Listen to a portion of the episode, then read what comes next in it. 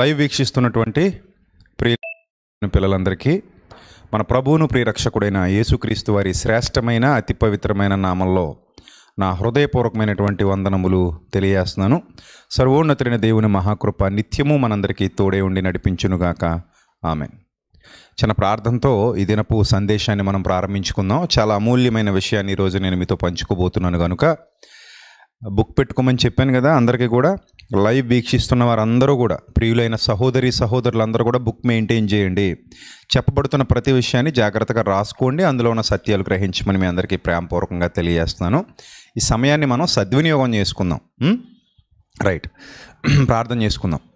పరిశుద్ధుడా, ప్రేమ కలిగిన తండ్రి, దయగలిగిన మా దేవా, అనుక్షణం మమ్మల్ని ప్రేమిస్తూ మీ అపారమైన కృపలో మమ్మల్ని వర్ధిలింపజేస్తూ తండ్రి, సమస్త విశ్వాన్ని నడిపిస్తూ అందులో చిన్నవారమైన ఈ చిన్న భూగోళం మీద అతి చిన్న నలుసుల్లా ఉన్నటువంటి మమ్మల్ని ప్రేమించి మీ పోలికలో మీ స్వరూపంలో మమ్మల్ని చేసుకున్నారు కనుక ఆ శక్తిని మాలో నింపి, ఆ బలాన్ని మాలో నింపి తండ్రి, ఎల్లప్పుడూ తండ్రి మీ కాపుదలలో మీ కృపలో మమ్మల్ని వర్ధిలింపజేస్తూ ఈరోజు ఈ స్థితిలో నిలువబెట్టినందుకు తండ్రి ఏమిచ్చి మీ రుణం తీర్చుకోగలం ప్రభువా.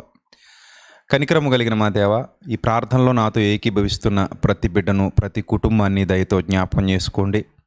వారికి కావలసిన సమస్తాన్ని మీరు అనుగ్రహిస్తూనే ఉన్నారు. నేటి వరకు మీ పిల్లలను చల్లగా కాపాడుతూ వచ్చారు ప్రభువా. ఇక మీదట కూడా వారి జీవితాలు అభివృద్ధి పదంలో మీ కృపలో సంతోషకరమైన స్థితిలో ఆనందకరమైన ఆత్మీయ స్థితిలో తండ్రి మీరు చేసిన మేలులను తలంచుకొనుచు మిమ్మల్ని స్తుతించే భాగ్యాన్ని ప్రతి ఒక్కరికి అనుగ్రహించమని తండ్రి, రోజు వెత్తబడుతున్నటువంటి వాక్యము అందరి హృదయాలలోనూ ఫలింపచేయమని మీ ఆత్మశక్తిని మీ ఆత్మ సహాయమును ఎల్లప్పుడూ మాకు తోడుగా ఉంచమని ప్రభువా, మీరు ఎంత గొప్ప ఉపకారము చేయువారై ఉన్నారో ఈరోజు మీ పిల్లలు నేర్చుకున్నట్లుగా మీ అందుకు కృతజ్ఞత నిలుపునట్లుగా సహాయము చేయమని ఘనత మహిమ ప్రభావములు మీకే చెల్లిస్తూ క్రీస్తు నామంలో ఈ ప్రార్థన మనవులు అడిగి వేడుకొనుచున్నాం మా కన్న తండ్రి, ఆమెన్. ప్రియులరా, దేవాది దేవుని మహాకృప వల్ల మరలా మనం వాక్యాన్ని నేర్చుకునేటువంటి పరిస్థితిలో ఉన్నాం. ఈరోజు కూడా కొన్ని విలువైన సంగతులు మీతో మాట్లాడబోతున్నాను. దేవుడు అనగానే ఈ సమాజానికి అర్థమైన కోణం వేరు, దేవుని పిల్లలుగా మనం అర్థం చేసుకోవాల్సినటువంటి కోణం వేరు. దేవుడు అనగానే ఈ సమాజం సరిగా అర్థం చేసుకోలేకపోయింది. దేవుని గురించి ఈ సమాజానికి సరిగా తెలియదు. అందుకే రకరకాలుగా మానవులు దైవభక్తి విషయంలో వ్యవహరిస్తూ వస్తున్నారు. కానీ మనం అలా కాదు. దైవ గ్రంథాన్ని ధ్యానిస్తూ, దైవ గ్రంథంలో ఉన్న సంగతుల్ని ధ్యానిస్తూ, వాటిని అర్థం చేసుకుంటూ, వాటిలో ఉన్నటువంటి లోతైన జ్ఞానాన్ని నేర్చుకోవటానికి ఎప్పటికప్పుడు ప్రయాసపడుతున్నటువంటి దేవుని పిల్లలుగా మనం ఉన్నాం. కాబట్టి అసలు దేవుడు అంటే ఏంటి, ఆయన క్యారెక్టర్ ఏంటి, ఆయన లక్షణాలు ఏంటి అనేది మనం ఆలోచిస్తే, దేవుడు ప్రేమస్వరూపి అనేది ఒకటి మనందరికీ తెలుసు. ఆత్మఫలము గురించి మనం ఒక మాట చదువుకున్నాం గలతీ పత్రికలో. ఆత్మఫలము అంటే ఆత్మ అనేది ఒక చెట్టు అనుకుంటే ఆ చెట్టుకు ఫలించే ఫలాలు. ఈ చెట్టు, ఆత్మ అనే చెట్టుకు మూలం ఎవరు అంటే సాక్షాత్తు మన కన్నతండ్రి అయినటువంటి దేవుడు. ఈ సంగతి అందరికీ తెలుసు. ఆత్మకు మూలం దేవుడు, ఆత్మలకు తండ్రి అయిన దేవుడు అని కూడా మనం బైబిల్ గ్రంథంలో చాలాసార్లు చదువుకున్నాం, మన ఆత్మలకు తండ్రి అయిన దేవుడు అని. మీరు గలతీ పత్రిక 5:22 ఆత్మ ఫలము ఏమిటి అనేది చూడగలిగితే, అంటే ఈ ఆత్మ అనే చెట్టు ఫలిస్తున్నటువంటి ఫలాలు ఏమిటి, ఈ ఆత్మ అనే చెట్టుకి ఎలాంటి ఫలాలు ఫలిస్తున్నాయి అనేది మనం చూస్తే, ఆ ఫలాలు ఏమిటి అంటే, ఆ చెట్టుకి ఒక చెట్టుగా భావిస్తే ఫలాలు ఏమిటి అంటే, నెంబర్ 1 ప్రేమ, సంతోషం, సమాధానం, దీర్ఘశాంతం, దయాళుత్వం, మంచితనం, విశ్వాసం, సాత్వికము, ఆశా నిగ్రహము. ఇవన్నీ కూడా ఆత్మ ఫలములుగా మనం గ్రహించవచ్చు, ఆత్మ ఫలముగా మనం అర్థం చేసుకోవచ్చు. సాక్షాత్తు కన్నతండ్రి అయిన దేవుడు ఇలాంటి ఫ్రూట్స్ తనలో తానే కలిగి ఉన్నాడు. దేవుడు అనగానే మనకి వేరే ఏ ఆ చెట్టుకి ఇక వేరే ఏ ఫలాలు కనబడవు ప్రియులారా.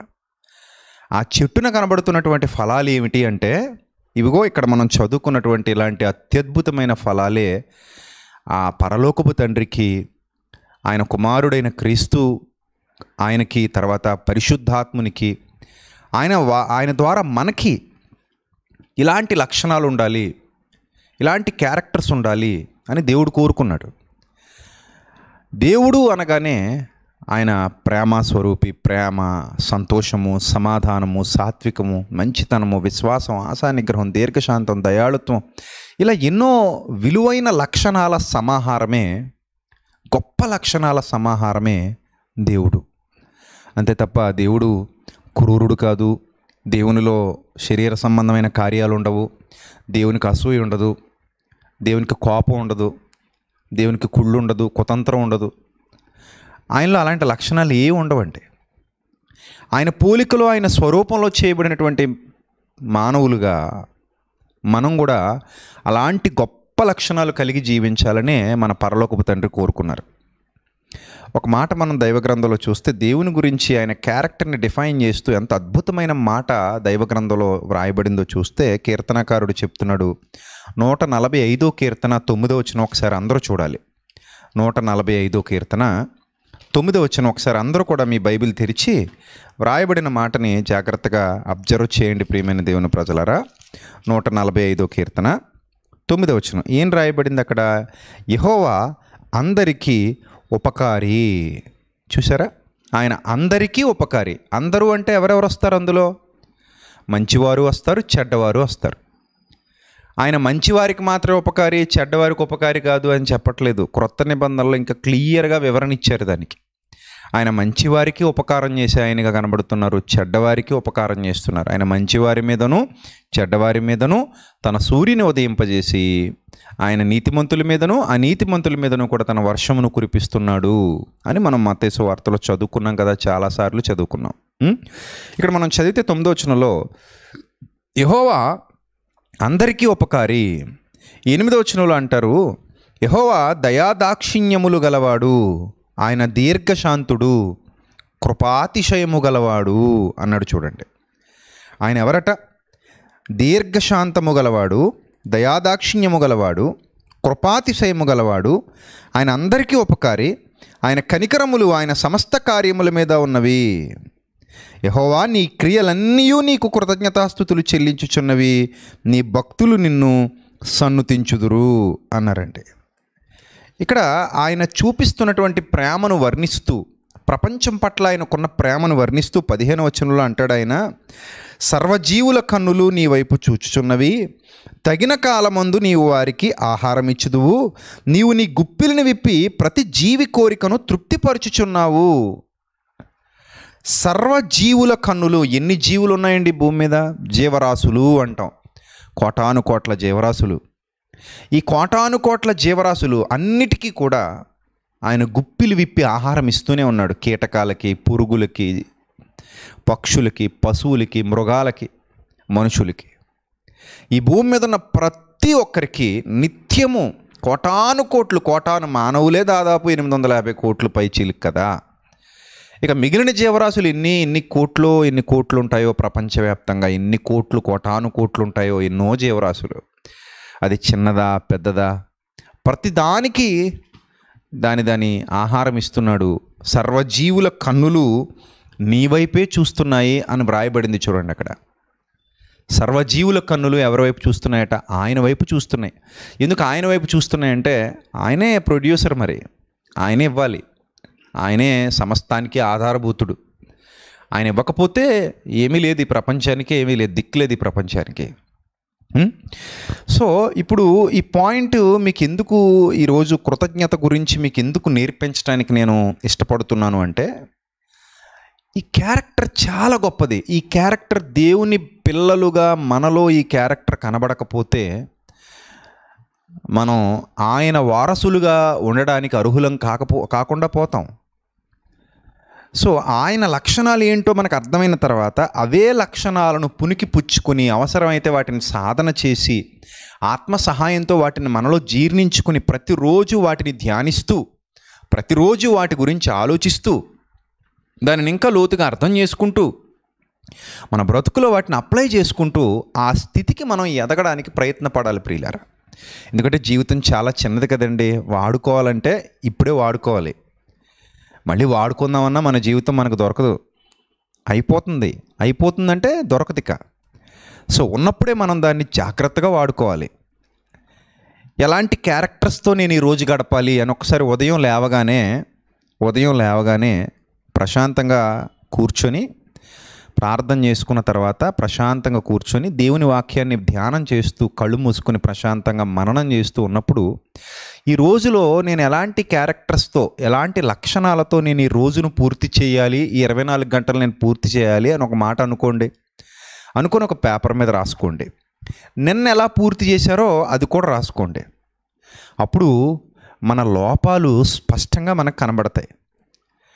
ఈ నిన్న నేను పూర్తి చేసిన విధానాన్ని నేను ఎప్పుడైతే పేపర్ మీద రాసుకున్నానో అందులో నాకు ఏం కనబడతాయి అంటే, నేను వ్యక్తిగతంగా నా జీవితంలో కనికరం కలిగిన వాడుగా ఉన్నానా, జాలి కలిగిన వాడుగా ఉన్నానా, దయ కలిగిన వాడుగా ఉన్నానా, ప్రేమ, సంతోషం, సమాధానం, ఈ లక్షణాలైతే ఆత్మని చెట్టుకు ఫలిస్తున్నటువంటి ఫలాలుగా నేను చూస్తున్నానో అలాంటి ఫలాలు నా బ్రతుకులో కనబడుతున్నాయా, నేను ఈ లక్షణాలతో లైఫ్ లీడ్ చేస్తున్నానా లేక ఇక వేరే లక్షణాలు ఏమైనా నేను ఆపాదించుకుని లైఫ్ గడుపుతున్నానా అని ఒకసారి పరీక్షించుకుంటే ప్రియులారా, మనం వేరే లక్షణాలు చీకటి సంబంధమైన లక్షణాలతో గడిపినా ఆ రోజు గడిపేస్తాం, ఆ రోజు పూర్తయిపోద్ది, మన అకౌంట్లో ఆ రోజు పడిపోద్ది.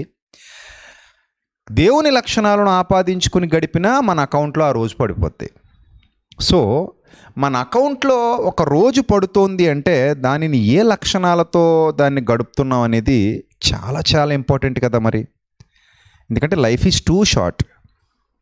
సో దాన్ని చాలా జాగ్రత్తగా కాపాడుకోవాలి, చాలా జాగ్రత్తగా అలంకరించుకోవాలి. మళ్ళీ కావాలంటే వస్తుందా చెప్పండి? మన కళ్ళ ముందు ఎందరికో జీవితం అయిపోయింది, ఇంకా అయిపోతూనే ఉంది. ఈ గత సంవత్సరం ఈ సంవత్సరంలో ఎంతోమంది ఈ ప్రపంచాన్ని ఖాళీ చేసి వెళ్ళిపోయారు. నేను ఆల్రెడీ రాశాను పాటలో, ధనమే దేవుడని మనిషి డబ్బును కొలిచాడు, ప్రాణము కొనగలడా ఇప్పుడు, ప్రపంచవేదికపై నేనే రాజును అన్నాడు, క్రిములకు భయపడుతున్నాడు, ఆస్తి ఎంతున్న, కీర్తి ఎంతున్న, పదవి ఏదైనా ఏముంది, మరణ సమయాన ధనము అక్కరకు రాదనే నిజము తెలిసింది, ఎవడు ఉన్నోడు ఎవడు లేనోడు వ్యాధి గర్వాన్ని అణిచింది, సాటి మనుషులకు సాయపడమంటూ దైవ నియమాన్ని నేర్పింది. దైవ నియమం అది. ఎప్పుడో రాశాను ఈ పాట, మీరందరూ కూడా విన్నారు, షేర్ చేశారు, చాలామందికి ఇప్పటికీ ఆ పాట పంపిస్తూనే ఉన్నారు. ప్రియులరా, అలాంటి అద్భుతమైన దైవ నియమం, ఆ లక్షణం,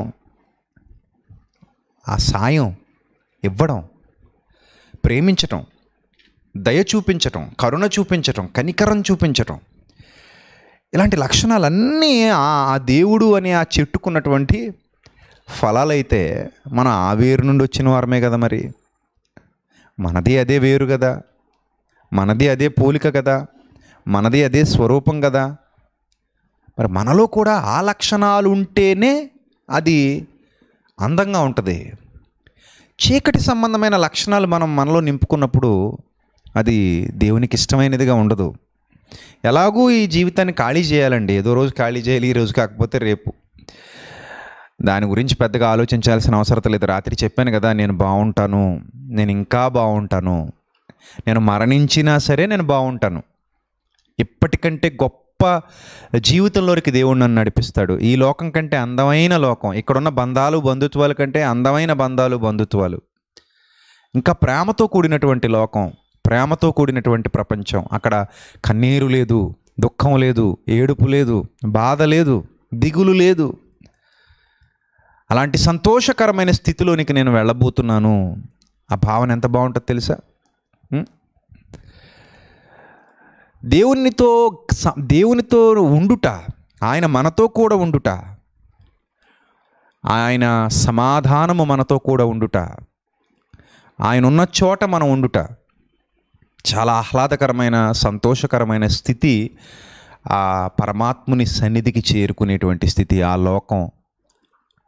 అదే దేవుడు బైబిల్ గ్రంథంలో రాయించాడు. అందుకే మనం ఎప్పటికప్పుడు మన హృదయంతో చెప్పుకోవాలి, నేను ఇంకా బాగుంటాను, నా ఫ్యూచర్ ఇంకా బాగుంటుంది, నా భవిష్యత్తు ఇంకా అందంగా ఉంటుంది, నేను ఇంకా సంతోషంగా ఉంటాను, వెలుగుమయమైన జీవితాన్ని కలిగి ఉంటాననే భావన మనకు చాలా సంతోషాన్ని ఇస్తుంది, ఆనందాన్ని ఇస్తుంది. కాబట్టి ప్రియులారా, అలాంటి క్యారెక్టర్స్తో మనల్ని మనం నింపుకున్నప్పుడు, మనం ఈ లోకాన్ని దాటి వెళ్ళినప్పుడు ఆ పరమాత్ముని సన్నిధిలో సంతోషకరమైన స్థితిలో అడుగు పెట్టగలుగుతాం. లేదు ఇదే దినాల్ని చీకటితో గడుపుకుంటాను అంటే ఒకసారి వెనక్కి తిరిగి చూడండి, ప్రపంచాన్ని చూడండి. చీకటిలో కాలం గడిపిన ఎందరో ఈరోజు లోకాన్ని విడిచిపెట్టారు కదా. ఏం ప్రయోజనం చెప్పండి, ఏం ప్రయోజనం? చీకటిలో కాలం గడిపారు, చీకటితో సహవాసం చేశారు, లోకాన్ని విడిచిపెట్టి వెళ్ళిపోయారు. ఊహించుండరు, చాలామంది ఊహించట్లేదండి. ఈరోజు నేను వెళ్ళిపోబోతున్నాను, రేపు నేను వెళ్ళిపోబోతున్నాను, ఒక వారంలో నేను వెళ్ళిపోబోతున్నానని ఎవరు ఊహించట్లేదు. కొంతమందిని చూస్తుంటే మనసుకు బాధగా అనిపిస్తుంది. ఎందుకు బాధగా అనిపిస్తుందంటే, అయ్యో దేవుని గురించినటువంటి జ్ఞానాన్ని సంపాదించుకోకుండా లోకాన్ని విడిచిపెట్టేశారే, దేవుని గురించి సరిగా అర్థం చేసుకోకుండా లోకాన్ని విడిచిపెట్టేశారే. కనీసం ఎప్పుడైనా ఆయన చేసిన మేలును తలుచుకున్నారా? మేలు చేయలేదా? దేవుడు ఎవరికి మేలు చేయలేదా చెప్పండి? ప్రతిరోజు మానవులకు ఆయన మేలు చేస్తానే ఉన్నాడంటే, ప్రతి క్షణం మేలు చేస్తానే ఉన్నాడు. కానీ చాలామంది దాన్ని గుర్తించలేకపోయారండి, అందుకే కృతజ్ఞత లేని వారుగా వెళ్ళిపోయారండి లోకంలో నుండి. నిజమండి, కృతజ్ఞత లేని వారుగా వెళ్ళిపోయారు. ఒక మాట చూపిస్తాను చూడండి, ఎంత మంచి మాట. లూకాసు వార్త 6వ అధ్యాయము 35వ వచనం ఒకసారి చదువుదాం ప్రియులారా. లూకాసు వార్త 6వ అధ్యాయము 35వ వచనం. చాలా అద్భుతమైన విషయాన్ని ఇక్కడ చెప్తున్నారు చూడండి. మీరైతే ఎట్టి వారిని గూర్చి అయినను నిరాశ చేసుకొనక. మనుషులు మనకి ఆశల మీద నీళ్లు చల్లేస్తూ ఉంటారు. అప్పుడు అవతల వ్యక్తి మీద మనకు ఒక నిరాశ వచ్చేస్తుంది. నిరాశ ఎందుకు వస్తుంది అంటే, మనం ఊహించుకున్నట్టుగా ఆ వ్యక్తి లేనప్పుడు మనకు నిరాశ వస్తుంది. చాలామంది ఎక్స్పెక్టేషన్స్ పెట్టుకుంటారండి, అవతల వ్యక్తుల మీద ఎక్స్పెక్టేషన్స్ పెట్టుకుంటారు. ఆ ఎక్స్పెక్టేషన్కి వాళ్ళు రీచ్ అవ్వలేదనుకోండి, వీళ్ళు డిప్రెషన్లోకి వెళ్ళిపోతారు. అదే డిప్రెషన్ అంటే. డిప్రెషన్ ఎప్పుడు వస్తుంది? మీ ఎక్స్పెక్టేషన్కి అవతలి వాళ్ళు రీచ్ అవ్వలేనప్పుడే వస్తుంది. సో అందుకే తెలివైన వాళ్ళు, జ్ఞానవంతులు చేయాల్సినటువంటి పని ఏంటంటే, ఎవరి మీద ఎలాంటి ఎక్స్పెక్టేషన్స్ పెట్టుకోకండి. ఎవరైనా సరే మనం ఎక్స్పెక్టేషన్ పెట్టుకున్నప్పుడే కదండి డిప్రెషన్ వస్తుంది. ఎక్స్పెక్టేషన్ పెట్టుకోలేదనుకోండి డిప్రెషన్ రాదండి. అర్థమవుతుందా? వాళ్ళు ఇలా ఉండాలి నా ఎడల, వీళ్ళు అలా ఉండాలి నా ఎడల, వాళ్ళు అలా ఉండాలి నా ఎడల అని మీరు ఎప్పుడైతే ఎక్స్పెక్టేషన్స్ పెట్టుకుంటారో వాళ్ళు ఒక్కొక్కసారి అలా ఉండరు. ఎందుకంటే మీ స్వభావం మీది, వాళ్ళ స్వభావం వాళ్ళది. ప్రపంచంలో ఏ ఒక్కరి స్వభావం ఒకలా ఉండదు కదండి, ఒక్కొక్కరి స్వభావం ఒక్కోలా ఉంది. సో అలాంటప్పుడు నువ్వు ఊహించినట్టుగా అవతల వాళ్ళు ఉండాలి అని కోరుకోవడం, అది మన అజ్ఞానమే కదా ప్రియులారా మరి.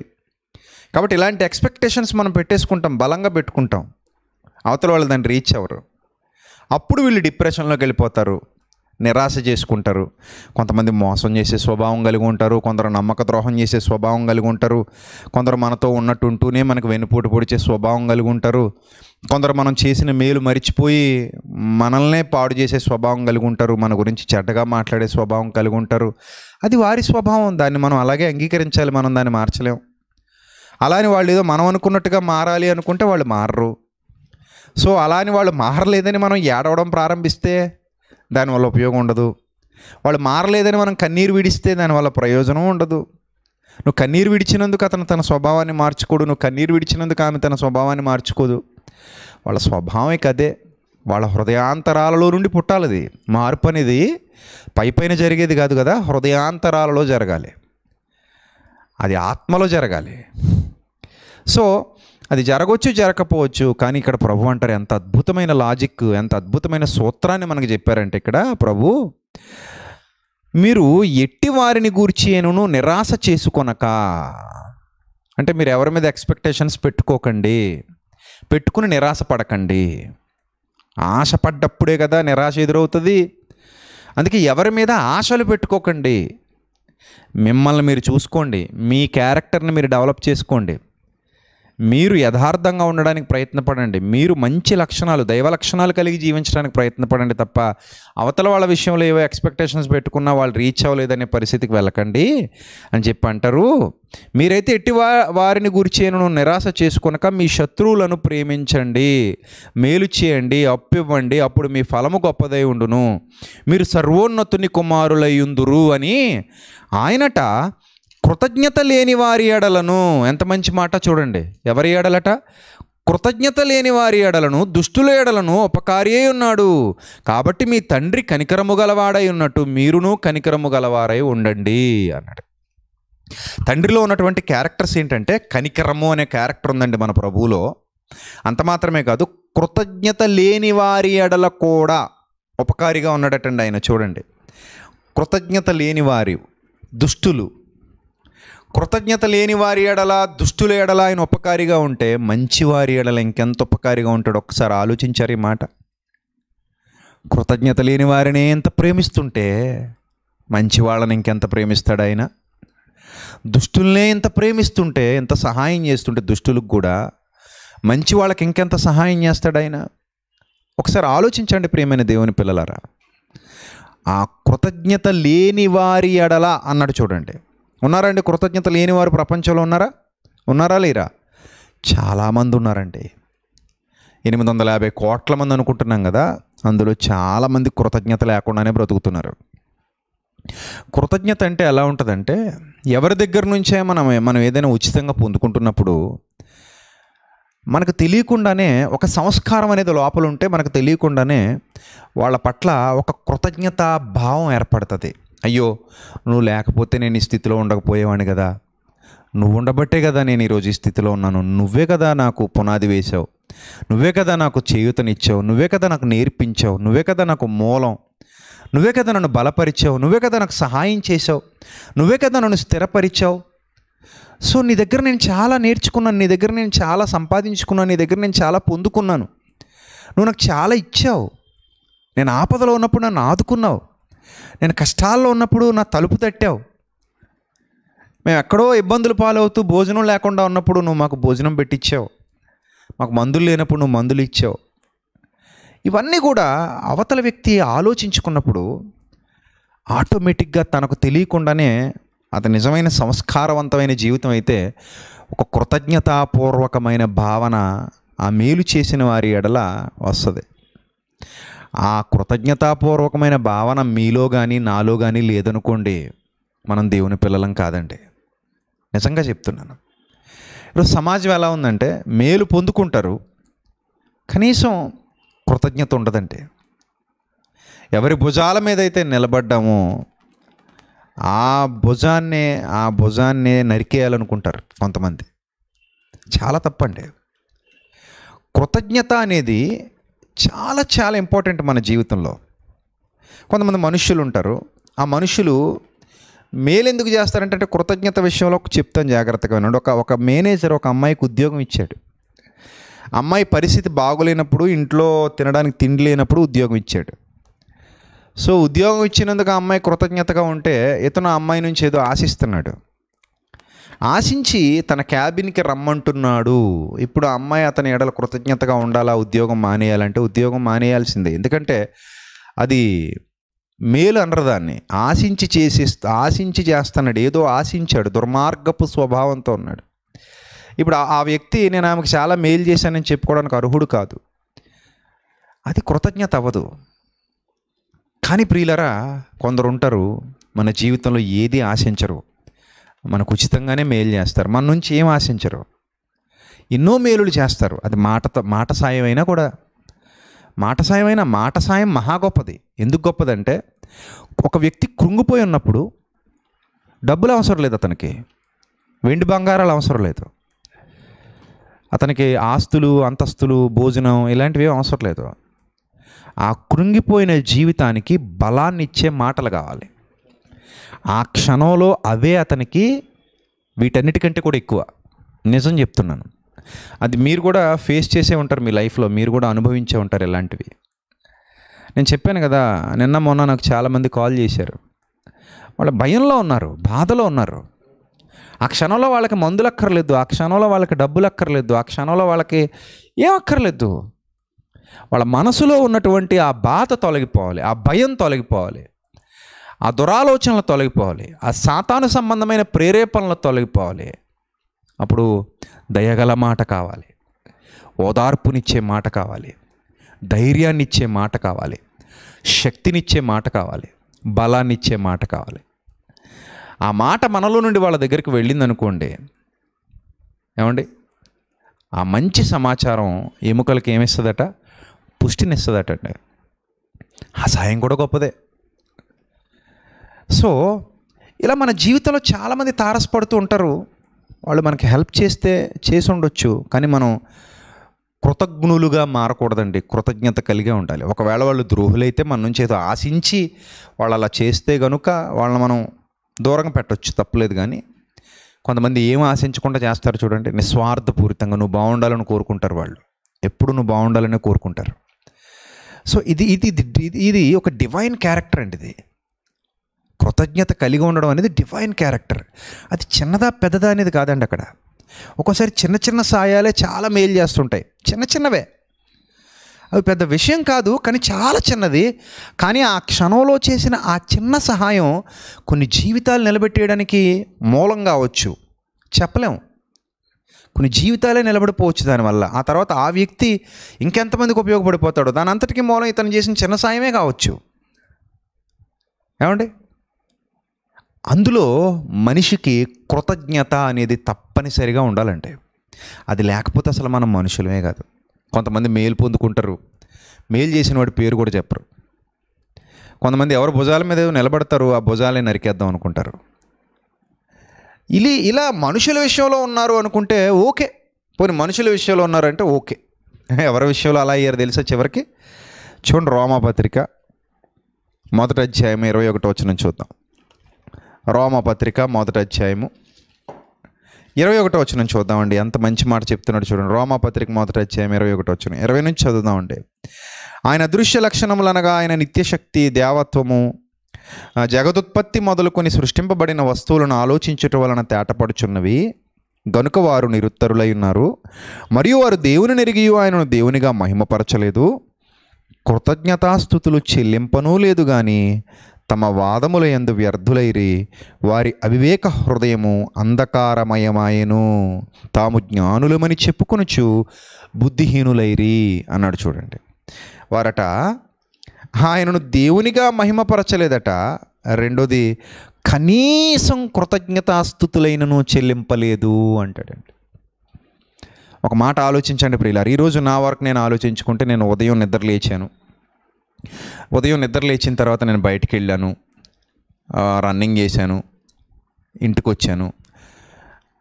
అక్కడంతా దేవుని కాపుదల, రాత్రంతా దేవుని కాపుదల ఉంది, నేను నా ప్రయాణంలో దేవుని కాపుదల ఉంది. ఏదైనా జరగరాంది జరిగితే నేను ఇంటికి రాను, క్షేమంగా నేను నా వర్కౌట్స్ అన్నీ చేసుకోవడానికి నాకు దేవుని కాపుదల ఉంది. ఇంటికి వచ్చాను, ఇంటికి వచ్చేసరికి నేను టిఫిన్ చేయడానికి టిఫిన్ ఉంది, నేను తాగడానికి వాటర్ ఉంది, నేను ఆక్సిజన్ పీల్చుకుంటున్నాను. ఈరోజు హాస్పిటల్లో ఆక్సిజన్ విలువ ఏంటో అర్థమవుతుంది, కృత్రిమంగా పెట్టించుకుంటున్నారు కదా. ఒక చోట 50,000 వసూలు చేస్తున్నారట ప్రైవేట్ హాస్పిటల్స్లో. ఆక్సిజన్కి 50,000. శవాల మీద రూపాయలు ఏరుకునే వాళ్ళు ఎక్కువైపోయారు. ఒకడు చనిపోవడానికి డబ్బులు లెక్క చేయట్లేదు, ఒకడు ఆ చావును అడ్డం పెట్టుకుని డబ్బు సంపాదించాలనుకుంటున్నాడు. వాడు చచ్చిపోతాడు. మోసం చేసి సంపాదించుకున్న, ఎన్ని కోట్లు సంపాదించుకున్న ఒక్క రూపాయి తీసుకెళ్ళడు. డాక్టర్లు చనిపోవట్లేదా? వాళ్ళు చనిపోతారు. కానీ ఈ శరీరంలో ఉన్నంతకాలం ఒక పిచ్చి ఉంటుంది కదండి మనిషికి, అది ఏడిపిస్తుందండి. అలాగే ఇంకా కావాలి, సరిపోవట్లేదు, ఇంకా డబ్బు కావాలి. అరే కనీసం ఒక పేదోడిని ఆదుకుందాం, ఎవరికైనా హెల్ప్ చేద్దాం, ఎవరికైనా సహాయపడదాం, ఈ భావజాలం లేదండి సమాజంలో, లేదు, చచ్చిపోయింది. సరిలే వదిలేయండి, మనుషుల మధ్యలో లేదనుకుంటే, దేవునికి కృతజ్ఞతాస్తుతులు చెల్లించాలా వద్దా అంటే, ఆయన ఎడల కృతజ్ఞత కలిగి ఉండాలా వద్దా అంటే, ఏ క్షణం ఆయన లేకుండా నేను బ్రతుకుతున్నాను చెప్పండి. ఇప్పుడు ఈ క్షణం మీతో మాట్లాడుతున్నాను, నేను ఊపిరి పీల్చుకుంటున్నాను, ఉచ్ఛ్వాస నిశ్వాసాలు జరుగుతున్నాయి నాకు. మీరు కూడా ఊపిరి పీల్చుకుంటున్నారు, నీళ్లు తాగుతున్నారు, భోజనం చేస్తారు, నిద్రపోతారు, మరలా ఉదయం లేస్తారు, మీ పనులన్నీ మీరు చేసుకుంటారు, బయటకు చూస్తే సూర్యుడు కనబడుతుంటాడు, ఇప్పుడు చూస్తే చంద్రుడు కనబడతాడు, నక్షత్రాలు కనబడుతూ ఉంటాయి. భూమి తిరుగుతుందని మనకు తెలుసు, రాత్రి పగలు ఎందుకు వస్తున్నాయో మనకు తెలుసు, ఋతువులు ఎందుకు వస్తున్నాయో మనకు తెలుసు, ఎండలు వర్షాలు చలులు ఇవన్నీ మనకు తెలుసు, భూమి ఎలా పండుతుందో మనకు తెలుసు, భూమి అంతర్భాగాలలో ఏముందో మనకు తెలుసు, భూమి మీద నీరు ఎవరు ప్రవహింపజేస్తున్నారో మనకు తెలుసు, రైతులందరికీ తెలుసు ఎలా నేల పండుతుందో, తినేవాళ్ళందరికీ తెలుసు ఆ గింజలు ఎక్కడి నుంచి వస్తున్నాయో, అవి ఎవరిస్తున్నారో, ఈ ప్రకృతిలో ఎవరి ప్రభుత్వం ఉందో, ఎవరు ఈ ప్రపంచ మానవాళిని కాపాడుకుంటూ వస్తున్నారో. కానీ ఎవ్వరు ఆకాశము తట్టు కనులెత్తి తండ్రి thank you my lord, thank you my father, love you my lord, love you my father అని చెప్పగలిగే స్థాయిలో ఎవరైనా ఉన్నారా? మీరు చెప్పండి, ఎవ్వరు లేరండి. అలాగే చచ్చిపోతున్నారు. చాలా బాధగా ఉంది నాకు అవన్నీ చూస్తుంటే. ఇలాగే చచ్చిపోతున్నారు. బ్రతికేసారి చచ్చిపోయారు, ఇంకెప్పుడండి దేవుని తెలుసుకుంటారు? ఎప్పుడు అర్థమవుతాడండి ఆయన మనకి?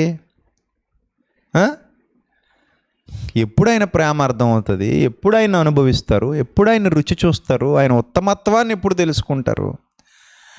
మీకు మేలు చేయుట చేత తన్ను గూర్చిన సాక్ష్యము లేకుండా చేయలేదు అని బైబిల్ చెప్తోందే. అపోస్తుల కార్యాలు 14వ అధ్యాయంలో చాలాసార్లు చదివేసుకున్నాం మనం. తను గూర్చిన సాక్ష్యం ఎప్పటికప్పుడు సాక్ష్యం ఇస్తూనే ఉన్నాడు. నాన్న నేను ఉన్నాను రా, నాన్న నేను ఉన్నాను కదా, నేనే కదా ఇవన్నీ చేసేది, మీకు పళ్ళు ఇచ్చేది నేనే, మీకు ఆకుకూరలు ఇచ్చేది నేనే, మీకు కాయగూరలు ఇచ్చేది నేనే, భూమిని పండింపజేసేది నేనే, వర్షానికి నేనే కారకుణ్ణి, ఎండకు నేనే కారకుణ్ణి, సమస్త సృష్టి ఈరోజు నడిపించబడుతోంది అంటే నేనే కారణం నాన్న అని మన నాన్న మనకి ఎప్పటికప్పుడు సాక్ష్యం ఇస్తూనే ఉన్నారు కదండి. కానీ ఎవరు గుర్తించలేదు ప్రియులారా. చెప్తోంది బైబిలు, కనీసం కృతజ్ఞతాస్తుతులైనను చెల్లింపలేదు. ఆ కృతజ్ఞత చెల్లించే స్థితి వచ్చిందంటే దాని అర్థం ఏంటో తెలుసా? అసలు దేవుడున్నాడు అని గుర్తించడం అంటే నిజం. నేను ఎవరికైనా థ్యాంక్స్ చెప్తున్నానంటే దాని అర్థం ఏంటి? మీరు చేసిన మేలు గుర్తించేశాను నేను, మీరున్నారని గుర్తించాను, మీరు నాకు మేలు చేశారని గుర్తించాను, వెంటనే నేను మీకు థ్యాంక్స్ చెప్పాను. దేవుడు ఉన్నాడని గుర్తింపే లేదే చాలామందికి. ఆ గుర్తింపు ఉంటే ఆయన గుండెల నిండా నిండిపోయి ఉంటాడు మనకి. ఆయన ప్రేమ అర్థం అవుతుంది, ఆయన కృప అర్థం అవుతుంది, ఆయన కనికరం అర్థం అవుతుంది, ఆయన చేస్తున్న మేలులు అర్థం అవుతాయి. భక్తుల మాటలు చూడండి ప్రియులారా ఎలా ఉంటాయో. భక్తుల మాటలు కీర్తనల గ్రంథం 103వ కీర్తన 2వ వచనం ఒకసారి చూద్దాం ప్రియులారా. కీర్తనల గ్రంథం 103వ కీర్తన 2వ వచనం ఒకసారి చూద్దాం.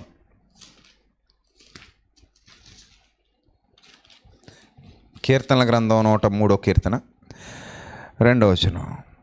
నా ప్రాణమా యెహోవాను సన్నుతించుము, ఆయన చేసిన ఉపకారములలో దేనిని మరువకుము. ఇదే కీర్తనను పాటగా కూడా రచించారు.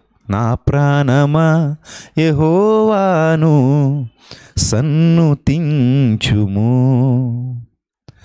నా అంతరంగమ సమస్తమా ఆయన నామము కొనియాడుము.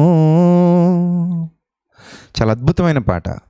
ఆయన చేసిన ఉపకారములలో దేనిని మరువకుము అంటున్నాడు. ఇందులో మరో పాట కూడా ఉంది. యెహోవా చేసిన ఉపకారములలో దేనిని మరువక కొనియాడుమా, నా ప్రాణమా నా అంతరంగమా నాలో ఉన్న నా సమస్తమా, యెహోవా చేసిన ఉపకారములలో దేనిని మరువక కొనియాడుమా. చాలా అద్భుతమైన కీర్తన ఇది. ఆయన చేసిన ఉపకారములలో దేనిని మరువకుము అన్నాడంటే భక్తుడు ఎంతగా వాటిని జ్ఞాపకానికి తెచ్చుకుంటున్నాడు చూడండి.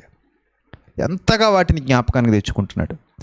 ప్రతి క్షణం ఆకాశం తట్టు చూస్తే ఆయన చేసిన ఉపకారాలు, ఆయన చేసిన మేలులు, ఆయన చూపిన ప్రేమ, ఆయన చూపిన దయ ఏమండి. ఈరోజు మార్పు లేకుండా చనిపోతున్న వారి ఏడల కూడా ఆయన ఉపకారిగానే ఉన్నాడే. ఇన్ని సంవత్సరాలు వాళ్ళని భరిస్తూనే వచ్చాడే. అయినా వాళ్ళకి అర్థం కాలేదు కదండి ఆయన ప్రేమ. అండి ఆయన ప్రేమ అర్థం కావడానికి ఒక్కరోజు సరిపోదండి. ఒక్కరోజు సరిపోదా? పలానా అబ్బాయి నన్ను ప్రేమిస్తున్నాడని ప్రియురాలు ఎన్ని రోజుల్లో తెలుసుకుంటుంది? ఒక్క రోజులో తెలుసుకుంటుంది. పలానా అమ్మాయి నన్ను ప్రేమిస్తోందని ప్రియుడు ఎప్పటికి తెలుసుకుంటాడు? సంవత్సరాలు పట్టినా తెలుసుకోకుండా ఉంటాడు? అంత సెన్స్ లేకుండా ఉంటాడా? తెలుసుకుంటాడు. దేవుని ప్రేమనే తెలుసుకోడు. ఎవరి కోసం జరుగుతాయి ఇవన్నీ? అలా జరుగుతాయి అంతే అనుకుంటాడు. అంతే మానవుడు కొన్ని అజ్ఞానం అనాలా లేకపోతే ఇంకేమనాలో తెలియదు, కానీ ఎవరి కోసం జరుగుతాయి ఇవన్నీ అన్నట్టు ఉంటాడు మానవుడు. చూడండి, ఇక్కడ చాలా మంచి మాట వ్రాయించాడు. 116వ కీర్తన 2వ వచనం చూడండి ప్రియులారా. ఆయన నాకు చెవియొగ్గెను, కావున నా జీవితకాలం అంతయు నేను ఆయనకు మొర్రపెట్టుదును. నా జీవితకాలం అంతయు నేను ఆయనకు మొర్రపెట్టుదును. మరణ బంధకములు నన్ను చుట్టుకుని ఉండెను, పాతాళపు వేదనలు నన్ను పట్టుకుని ఉండెను, శ్రమయు దుఃఖమును నాకు కలిగెను అని అంటాడు. అప్పుడు యెహోవా దయచేసి నా ప్రాణమును విడిపించమని నేను మొర్రపెట్టాను. మొర్రపెడితేనట ఆయన వాత్సల్యత గలవాడు, కృంగి ఉండగా ఆయన నన్ను రక్షించాడు అని చెప్తున్నాడు. చూడండి, కృంగి ఉండగా ఆయన నన్ను రక్షించాడు. ఆయన నాకు ఎన్నో మేలులు చేశాడు, ఆయన నాకు ఎన్నో ఉపకారములు చేశాడు, ఆయన నన్ను తప్పించాడు, ఆయన నన్ను ప్రేమించాడు. 12వ వచనం చూద్దాం. 12వ వచనం, యెహోవా నాకు చేసిన ఉపకారములన్నిటికీ నేను ఆయనకేమి చెల్లించుదును అన్నాడు. చూసారా, యెహోవా నాకు చేసిన ఉపకారములన్నిటికీ. 116వ కీర్తనలో మీరు చదవండి కిందకి 12వ వచనం వరకు. యెహోవా నాకు చేసిన ఉపకారములన్నిటికీ నేను ఆయనకి ఏమి చెల్లించుదును? రక్షణ పాత్రను చేతపుచ్చుకొని యెహోవా నామమున ప్రార్థన చేసేదను అంటాడు. ఇది భక్తులకు ఉన్నటువంటి ఆలోచన విధానం. వాళ్ళు ఎప్పుడు కూడా దేవుడి యొక్క కృపను కానీ ఆయన మేలును కానీ మరిచిపోయి బతకలేదండి. ప్రతి క్షణం వాళ్ళు దాన్ని ఫీల్ అవుతూనే వచ్చారు, ప్రతి క్షణం వాళ్ళు దాన్ని అనుభవిస్తూనే వచ్చారు. చివరికి మరణించే సమయానికి కూడా వాళ్ళు అలాంటి భావజాలంతోనే మరణించారు. అలాంటి భావజాలంతోనే దేవుణ్ణి మరిచిపోయి బ్రతకలేదండి వాళ్ళు. కృతజ్ఞత లేని క్యారెక్టర్ కాదు, ఎందుకంటే ఆయనలో అదే క్యారెక్టర్ ఉంది, వీరిలోనే అదే క్యారెక్టర్ ఉంది. వీరు కూడా కృతజ్ఞత కలిగిన వారుగానే ఉన్నారు, దేవుని ఎడల కృతజ్ఞత కలిగి ఉన్నారు. దేవుడు కూడా ఆయన మంచివారు తన ఎడల కృతజ్ఞత లేనివారు దుష్టులు అందరికీ కనికరం చూపిస్తూనే ఉన్నాడు ఆయన. అది ఆయన ప్రేమ. Such a good quality. అదే క్వాలిటీ, అదే ఫలము మనలోనూ ఉండాలని దేవుడు కోరుతున్నాడు. ఒకసారి గుర్తుపెట్టుకోండి, మీ జీవితంలో మీకు ఎవరెవరు ఎన్నెన్ని మేలులు చేశారో కనీసం వాళ్ళకు ఒక థ్యాంక్స్ అయినా చెప్పండి. అది మీ సంస్కారాన్ని నిరూపిస్తుంది, మీ సంస్కారాన్ని చూపిస్తుంది. థ్యాంక్స్ అండి, మీరు నాకు మెయిల్ చేశారు ఈ విషయంలో.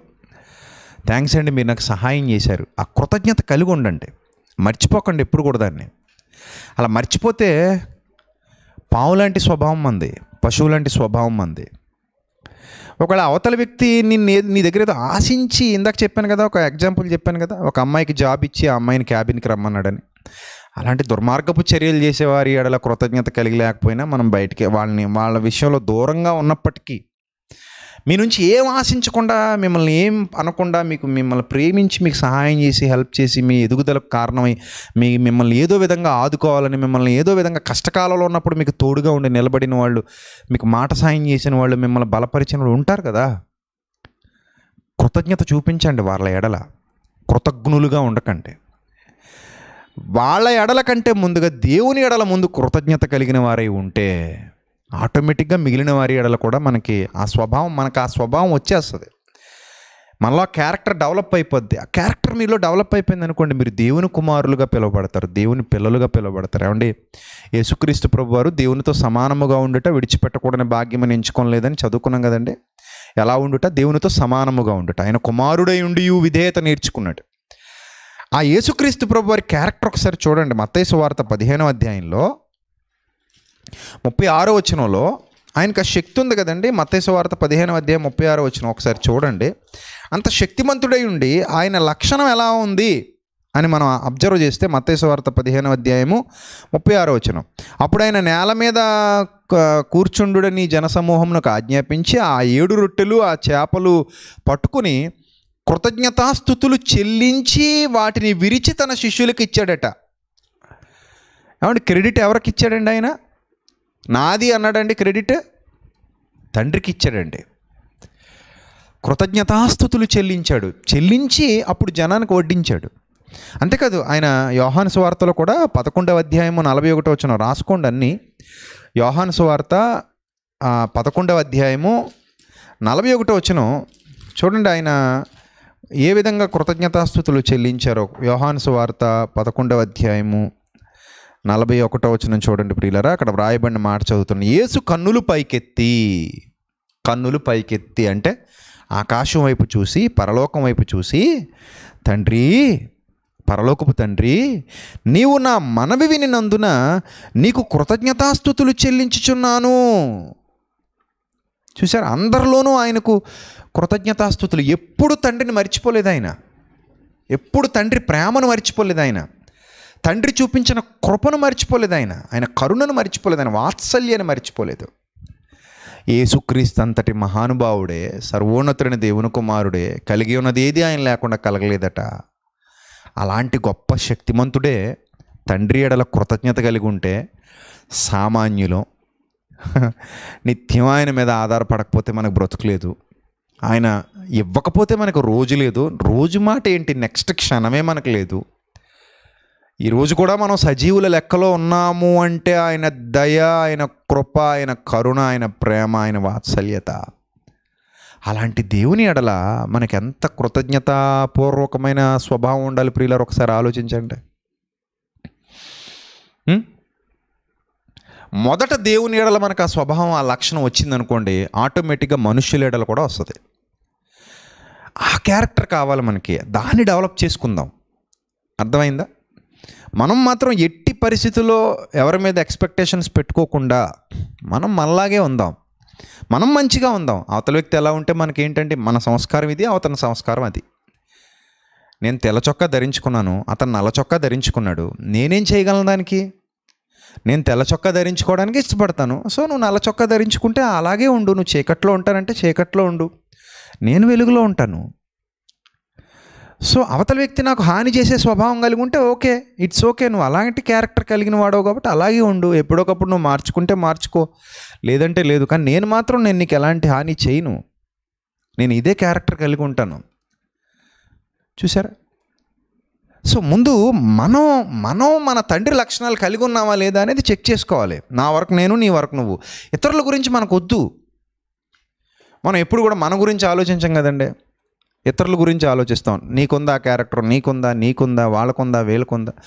ఫస్ట్ నాకుందో లేదో చూడాలండి, నాకు కడుపు నిండిందో లేదో నేను చూసుకోవాలి ఇప్పుడు. కాబట్టి ప్రియులరా, ఇక్కడ మనం జాగ్రత్తగా అబ్జర్వ్ చేస్తే ప్రభు అంతటి మహానుభావుడే తండ్రికి ఏం చెల్లించాడు? కృతజ్ఞతాస్తుతులు చెల్లించాడు. ఈరోజు మనకి రీజన్స్ కావాలండి కృతజ్ఞతాస్తుతులు చెల్లించడానికి. ఉదయం నిద్ర లేచామంటే కృతజ్ఞతాస్తుతి చెల్లించాలి. Thank you my lord, thank you my father, love you my lord, love you my father. ప్రతిరోజు ఆ కృతజ్ఞత స్వభావం కలిగి ఉండాలి దేవుని ఎడల. ఇంకా మనం ఒక మాట చూస్తే కొలసీ పత్రికలో చెప్తాడు, 4వ అధ్యాయంలో మొదటి 2 వచనాలు. కొలసీలకు రాసిన పత్రిక 4వ అధ్యాయము మొదటి 2 వచనాలు ఒకసారి చూడండి. అక్కడ చెప్తున్నాడు, యజమానులారా పరలోకంలో మీకును యజమానుడున్నాడని ఎరిగి. యజమానులారా మీ కింద దాసులు ఉన్నారు ఓకే, కానీ పరలోకంలో మీకు కూడా ఎవరున్నారు? యజమానుడున్నాడని ఎరిగి న్యాయమైనది ధర్మానుసారమైనది మీ దాసుల ఎడల చేయుడి. న్యాయమైంది మీ దాసుల ఎడల జరిగించండి, ధర్మానుసారమైంది మీ దాసుల ఎడల జరిగించండి. ప్రార్థన యందు నిలకడగా ఉండి కృతజ్ఞత గలవారై దాని యందు మెలకువగా ఉండుడి అన్నాడండి. ఏం గలవారై? కృతజ్ఞత గలవారై. దేవుని ఎడల కృతజ్ఞత ఉండాలి. ఆయన చేసిన మేలులను బట్టి కృతజ్ఞతాపూర్వకమైన భావన కలిగి ఉండాలి. కృతజ్ఞత కలవారై దాని యందు మెలకువగా ఉండుడి అన్నాడు. సో మర్చిపోకండి ప్రియులారా, భక్తి జీవితంలో దేవుని ఎడల కృతజ్ఞత కలిగి ఉండటం, అలాగే మనకు మేలు చేసిన వారి ఎడల మనకి సహాయం చేసిన వారి ఎడల మన ఏ విషయంలో అయినా సరే మనకి ఎవరైనా హెల్ప్ చేశారు అంటే అది ఏదైనా కానివ్వండి, గుక్కడి చన్నీళ్ళు ఇస్తేనే థ్యాంక్స్ చెప్తాం కదండి. సో ఆ కృతజ్ఞత ఎప్పుడు కలిగి ఉండండి, అది మీ క్యారెక్టర్గా మారిపోద్ది తర్వాత. అర్థమైందా? అప్పుడు దేవుని యొక్క లక్షణం మీలో ఉన్నట్టుగా, దేవుని యొక్క ఆలోచన విధానం మీలో ఉన్నట్టుగా దేవుడు ఎప్పుడు కూడా అండి మరిచిపోడండి. మీరు చూపిన ప్రేమను మరుచుటకు ఆయన అన్యాయస్తుడు కాదు. చూసారా, ఆయనను బట్టి మీరు చూపిన ప్రేమను మరుచుటకే ఆయన అన్యాయస్తుడు. మర్చిపోడండి, ఆయన చేసిన, మనం చేసింది ఆయన మర్చిపోడు. ఆయన మనకు చేసిన దాన్ని వదిలేయండి కాసేపు, మనం ఆయనకి చేసిన దాన్ని కూడా మర్చిపోడండి. ఆయన, నా బిడ్డ ఇలా చేశాడు, నా బిడ్డ ఈ పని చేసింది, నా బిడ్డ ఈ విషయంలో నిలబడ్డాడు, నా బిడ్డ ఈ విధంగా నా పనిలో ముందుకు సాగింది, నా బిడ్డలు నా కోసం కష్టపడ్డారు, నా మాటకు విలువనిచ్చి నా పని చేశారు. మర్చిపోడండి, అస్సలు మర్చిపోడండి, దేవుడు మర్చిపోడండి. మనం దేవుని పని చేసామనుకోండి, ఆయన అస్సలు మర్చిపోడండి. మనుషులు మర్చిపోవచ్చు కానీ దేవుడు మాత్రం మర్చిపోడు ప్రియులారా. మీరు చూపిన ప్రేమను మరుచుటకు ఆయన అన్యాయస్తుడు కాదు. ఆయన పేరిట గిన్నెడు చన్నీళ్ళు ఇస్తేనే మీ ఫలం బాగొట్టుకోరన్నాడు, దాన్ని కూడా నీకు తిరిగి ఇచ్చేస్తానన్నాడు, దానికి ప్రతిఫలం ఇచ్చేస్తానన్నాడు, మర్చిపోనన్నాడు. కాబట్టి ఇక్కడ మనం జాగ్రత్తగా గమనిస్తుంటే ప్రియమైన దేవుని ప్రజలారా, కృతజ్ఞతాపూర్వకంగా ఉండమని చెప్తున్నాడు. తర్వాత తెస్సలోనికైలకు రాసినటువంటి మొదటి పత్రికలో 5వ అధ్యాయం 18వ వచనం కూడా ఒకసారి చూడండి. పక్కపత్రికే, తెస్సలోనికైలకు రాసిన మొదటి పత్రిక 5వ అధ్యాయము 18వ వచనం నేను చదువుతున్నాను, జాగ్రత్తగా చూడండి. యేసుక్రీస్తునందు 16వ వచనం నుంచి చదువుదామండి. 16వ వచనం, ప్రతి విషయమునందును కృతజ్ఞతాస్తుతులు చెల్లించుడి. 16వ వచనం, తెస్సలోనికైలకు రాసిన మొదటి పత్రిక 5వ అధ్యాయం 16వ వచనం, ప్రతి విషయమునందును కృతజ్ఞతాస్తుతులు చెల్లించుడి. చూసారా, కృతజ్ఞతాస్తుతులు చెల్లించాలి. కాబట్టి ప్రియులారా, ఆయన చేసిన ఉపకారాలు మనం మర్చిపోకూడదు. ఏంటంటే ఆయన మనకు చేసిన ఉపకారాలు, అతిపెద్ద ఉపకారం ఒకటి చెప్పిన ఎపిసీలకు రాసిన పత్రిక 2వ అధ్యాయం 6వ వచనం, ఎంత పెద్ద ఉపకారం అండి. ఇలాంటివి చాలా ఉన్నాయండి. ఎపిసీలకు రాసిన పత్రిక 2వ అధ్యాయము 3 నుంచి చదవండి, మీకు బాగా అర్థం అవుద్ది. వారితో కలిసి మనం అందరమును శరీరము యొక్కయు మనస్సు యొక్కయు కోరికలు నెరవేర్చుకొనుచు మన శరీర ఆశలను అనుసరించి మునుపు ప్రవర్తించుచు కడమ వారి వలనే స్వభావ సిద్ధముగా దైవోగ్రతకు పాత్రులమై ఉంటిమి. అయినను దేవుడు కరుణాసంపన్నుడై ఉండి, ఏమై ఉండి, కరుణాసంపన్నుడై ఉండి, మనము మన అపరాధముల చేత చచ్చిన వారమై ఉండినప్పుడు సైతము మన ఎడల చూపిన తన మహాప్రేమ చేత మనలను క్రీస్తుతో కూడా బ్రతికించెను. కృపచేత మీరు రక్షింపబడి ఉన్నారు. క్రీస్తు యేసునందు ఆయన మనకు చేసిన ఉపకారము ద్వారా అత్యధికమైన తన కృపా మహదైశ్వర్యమును రాబో యుగములలో కనపరుచి నిమిత్తము క్రీస్తు యేసునందు మనల్ని ఆయనతో కూడా లేపి పరలోకమందు ఆయనతో కూడా కూర్చుండబెట్టెను. చూసారా, క్రీస్తు యేసునందు ఆయన మనకు చేసిన ఉపకారము ద్వారా అంటాడండి. చూడండి ఎంత మేలిది. చనిపోవలసిన మనల్ని, పాపములో భయంకరమైన స్థితిలో అపరాధములో పడి చచ్చిపోవలసినటువంటి మనల్ని ఆయన కుమారుడైన క్రీస్తును పంపించి లోకానికి త్యాగాన్ని, ప్రేమను, కరుణను మనకు కళ్ళారా చూపించి నేటికి మనల్ని ఆ మరణములో నుండి జీవములోనికి దాటింపజేసిన దేవుని ప్రేమ ఎంత గొప్పది. కాబట్టి ప్రియులారా, ఈ క్యారెక్టర్ని మీరందరూ డెవలప్ చేసుకోవాలి. అది దేవుని యొక్క లక్షణం, కృతజ్ఞత కలిగి ఉండడం అనేది. ఆ లక్షణాన్ని మనం దేవుని ఎడల కలిగి ఉండాలి, మనుషుల ఎడల కలిగి ఉండాలి. ఎప్పుడైతే ఇలాంటి గొప్ప గొప్ప లక్షణాలు మనం ఇనుమడింప చేసుకుంటామో మన లైఫ్ చాలా క్వాలిటీగా ఉంటుంది. ఆత్మీయంగా మీరు చాలా వర్ధిల్లుతున్నట్టు లెక్క, ఆత్మీయంగా మీరు చాలా బలాభివృద్ధి చెందుతున్నట్టు లెక్క. ఇలాంటి ఎన్నో లక్షణాలు ఉన్నాయి ప్రియులారా. వాటన్నిటిని మనం రోజు రోజు ఆపాదించుకుంటూ ఆ దేవుని చిత్తంలో వర్ధిల్లుతూ ఎదగాలని మనస్ఫూర్తిగా మీ అందరికీ తెలియజేస్తున్న మాటలు ముగిస్తున్నాను. దేవుడు ఈ వాక్యం ద్వారా, మీరు విన్న ఈ వాక్యం ద్వారా మీ అందరినీ ఆత్మీయంగా చాలా బలపరిచారని నేను మనస్ఫూర్తిగా అనుకుంటున్నాను. ఎందుకంటే మీ అనుభవాలు నాకు తెలియదు, కొంతమంది కామెంట్లో రాస్తూ ఉంటారు, అన్నా మేము చాలా బలపరచబడ్డాం, ఈ మాటల ద్వారా మేము చాలా నేర్చుకున్నాం అని కామెంట్స్లో రాస్తూ ఉంటారు, కొన్ని చదువుతూ ఉంటాను నేను. సో ఏదేమైనప్పటికీ ప్రియులారా, మీరు బలపరచబడాలి, మీరు దేవునిలో వర్ధిల్లాలి, మీరు దేవుని కృపలో వర్ధిల్లాలి. ఈ జీవితంలో మీరు దేవుని గూర్చి అనుభవపూర్వకంగా తెలుసుకోవాలి. అది నా కోరిక, నా ఆశ, నా తృష్ణ. అందుకే మీకు ఇంత చక్కగా నేర్పిస్తున్నాను. సో కృతజ్ఞత గలవారై ఉండండి. అప్పుడు ఎప్పుడు ఆయన ఎడల ఆయన చేసిన ఉపకారములను మరువకండి. ఆయనను స్తుతించండి, గణపరచండి, ఆయనను గుర్తిస్తూ ఉండండి, ఆయన చేసిన మేలులు గుర్తిస్తూ ఉండండి. ఎప్పటికప్పుడు ఆయన మన ఎడల కృప చూపిస్తూనే ఉన్నారు. ఆయన మనలను విడువరు, ఎడబాయరు. దేవుడు మీ కుటుంబాల్ని, మిమ్మల్ని మరింత ఆత్మీయంగా అభివృద్ధిపరిచి దీవించాలని మనస్ఫూర్తిగా ఆకాంక్షిస్తూ నా మాటలు ముగిస్తున్నాను. ఈ సందేశాన్ని ఇంకా ఇతరులకు కూడా చేరవేయండి. వాళ్ళకు కూడా దేవుని గురించి అర్థం చేయించడానికి ప్రభు పనిలో మీరు కూడా పాలిభాగస్తులు అవ్వండి. తలలు వంచండి, చిన్నగా ప్రార్థన చేసుకుందాం. పరిశుద్ధుడా, ప్రేమ కలిగిన తండ్రి, దయగలిగిన మా దేవ, ఈ బాధాకరమైన విపత్కరమైన పరిస్థితుల్లో తండ్రి మీ సత్యవాక్యాన్ని నేర్చుకోవడానికి మా అందరికీ కృప చూపించారు.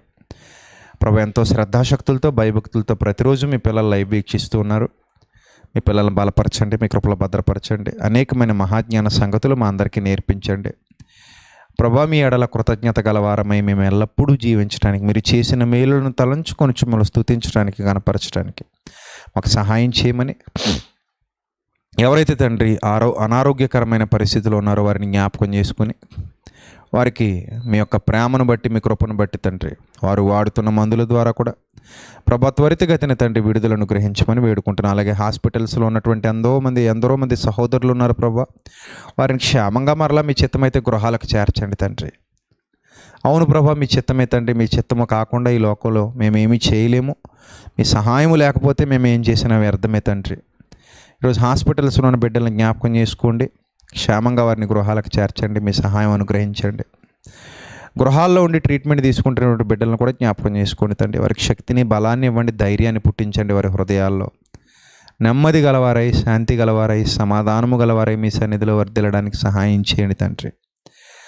ప్రభువా, మీ కృపలో బలపరచమని, ప్రతి బిడ్డను బలపరిచి స్థిరపరచమని, ముఖ్యంగా ఆత్మయందు తీవ్రత గలవారమై తండ్రి మిమ్మల్ని సేవించడానికి, మీరున్న మహాలోకానికి ధైర్యముగా నిబ్బరమైన మనస్సాక్షి కలిగి చేరుకోగలిగే శక్తిని ఇవ్వమని, ఈరోజు జరిగినటువంటి ఈ వాక్య భాగాన్ని మీరు బలపరిచినందుకు, మా అందరి హృదయాల్లో మీ మాటలు విత్తినందుకు మరొకసారి కృతజ్ఞతాస్తుతులు చెల్లిస్తూ లైవ్ వీక్షిస్తున్న ప్రతి బిడ్డను దీవించమని, ఆశీర్వదించమని ప్రాధేయపడుతూ, దూరదేశాల్లో ఉన్నటువంటి ప్రియులైన అక్క చెల్లెమ్మలకు, అన్నయ్యకు, తమ్ములకు కూడా మీ కాపుదల ప్రసాదించమని, ఏ అపాయం సంభవించకుండా వారిని క్షేమంగా మరలా స్వదేశానికి తీసుకుంటామని ప్రాధేయపడుతూ, ఘనత, మహిమ, ప్రభావములు మీకే చెల్లిస్తూ క్రీస్తు నామంలో ఈ ప్రార్థన మనవులు అడిగి వేడుకొనిచున్నాం మా కన్న తండ్రి. ఆమెన్. అందరికీ వందనాలు. May God bless you all. Love you all. Thank you.